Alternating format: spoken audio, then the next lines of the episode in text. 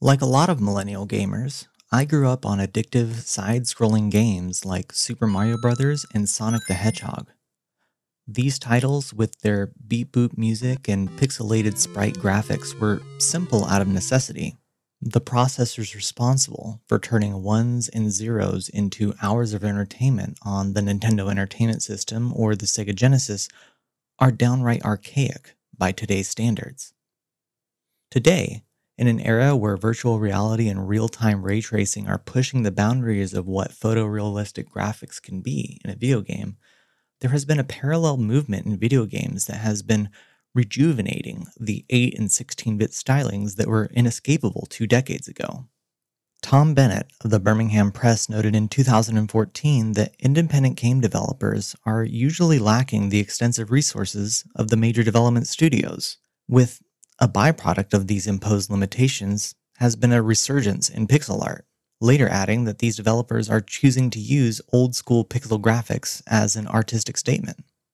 However, in a 2011 game by Freebird Games called To the Moon, creator Kan Gao was forced into this style, and that allowed him to create a game that subverts what a role playing game can be. From Meaning What in It's No Sam Studios, you're listening to Play Up, a monthly exploration of powerful storytelling in video games. I'm your host, Christopher Scott McNeil.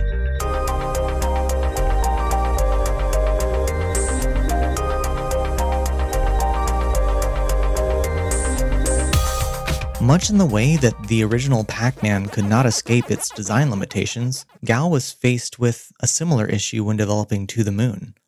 Unlike other indie games that simply borrow aesthetics from older technologies like Stardew Valley or Shovel Knight, Gao developed his title in a program called RPG Maker. RPG Maker XP! The essential game authoring tool for creating exciting original RPGs without programming knowledge. In 2015, Indie Haven's Philip Aldous wrote that one of the things that makes the success of To the Moon so impressive is that it wasn't the work of a big team of developers. Instead, it was created using possibly the most basic and limited of game making tools the much maligned RPG Maker, an engine that has become synonymous with lazy, cash grab titles. Aldous cites a major selling point of RPG Maker. It's marketed as simple enough for a child, powerful enough for a developer and that a lot of people believe that RPG Maker is just a tool for lazy developers to rely on the same old cliches. In an interview with Tristan Donovan for Eurogamer, Gao said, I've always loved video games and the delivery of interactive stories in games, but I don't think I thought I could do something like this. I just tried to turn a story I was writing into an interactive and audio experience. At the time, I thought I'd be lucky if there was a tool that could help me make interactive text adventures. Ultimately, it is the simplicity offered by RPG Maker that allowed Gao to truly realize a story that he desperately wanted to tell. By crafting to the moon within the confines of the RPG Maker engine, Gao could not innovate in ways that other games with unique combat systems or visuals like Cuphead or Ghost of Tsushima have. Instead, such limitations allowed him to subvert some concepts of storytelling in video games while also honing the telling of a very human story of regret. At the 2012 Casual Connect conference in Seattle, Gao presented his philosophy of human storytelling by saying, um, Stories, in its basis, is just a sequence of events told uh, through a narrative. But at the core, it's a form of communication.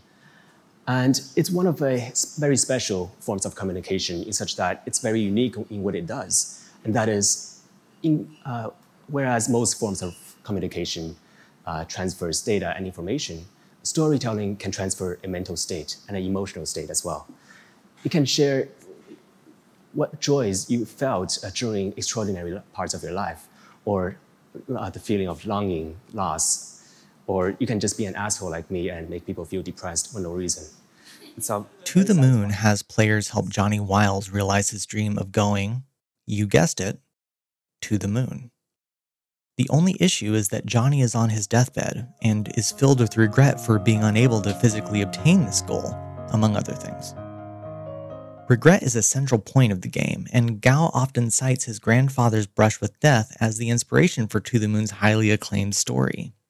In a 2012 interview with Katarina Tillmans, a researcher, designer, and lecturer for interactive media at Cologne Game Lab, Gao said, I would say well, it was it was actually started um, when my grandfather had an episode of you know heart conditions a few years back.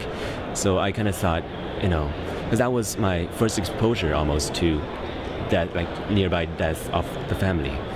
Um, so when that happened, I kind of just had all these thoughts about you know when that one day I'm about to die, if I would regret anything in my life.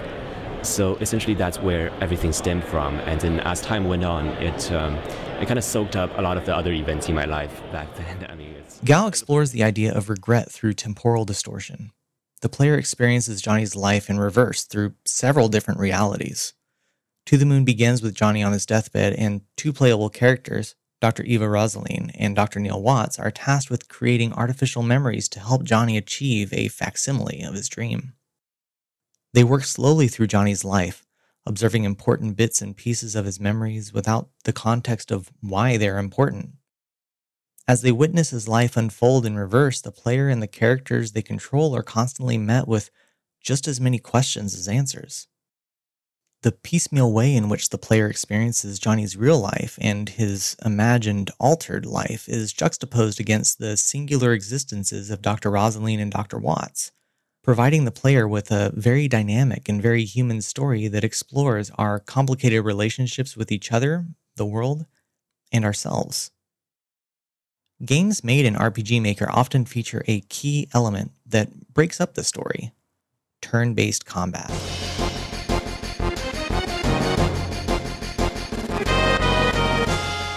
While some have tried to innovate on this concept, turn based combat has been a staple of RPGs since before the digital age, with Dungeons and Dragons being a prime example. To the Moon meets this expectation early on with an encounter against a squirrel. As Dr. Watts, I was faced with several menu based options for handling the beast, like attacking it with a shoe, before I was stopped by a couple of kids who threatened to tattle on me for animal abuse. In response, Dr. Watts asked, Don't you like role playing? And then health bars and turn orders were never seen again. To the Moon continually plays these types of games with the player, much like the novels Pale Fire by Vladimir Nabokov or Erasure by Percival Everett. Through combinations of pastiche and metafiction, Gao finds ways of removing the fourth wall, intentionally disrupting the narrative dream and reminding the player that they're just playing a video game. These moments of lighthearted fun break up the surreal and sometimes dire mission that Dr. Watts and Dr. Rosalene and the player find themselves on. But at the same time, they serve a deeper function. They make the lowest moments of the game's story even stronger by contrast. Gao faced some criticism for the linear visual novel style of To the Moon, but he summed up his decision on his YouTube channel by saying, that I understand, um, you know, you cannot please everybody you know and i think when you, if you try um, often oftentimes what you end up is something average with no vision so i'm not going to do that Gao's vision paid off. To the Moon was the first commercial release for his game studio, and it won the Best Story Award at GameSpot's 2011 Game of the Year Awards, beating out giants like Portal 2. The editorial staff summed up their decision by saying, no amount of modern technology can improve on the art of storytelling. If you want to experience To the Moon for yourself, it is available from Freebird Games on the Nintendo Switch, iOS, Android, Steam, and more.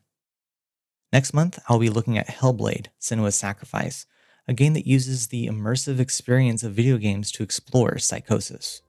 If you have a game you'd like to see covered on PlayUp, feel free to reach out to me on Instagram or Twitter at meaningwhatpod or via email at meaningwhatpod at gmail.com.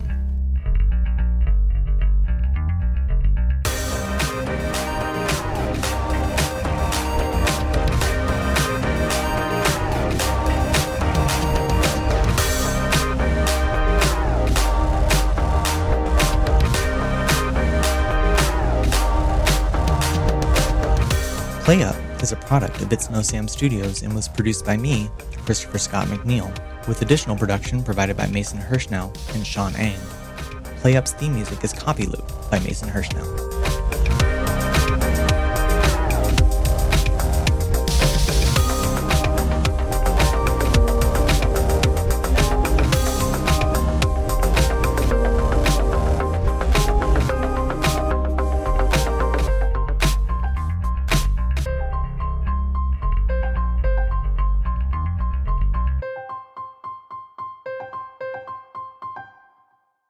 No Sam Studios. Well, actually, Did I stutter?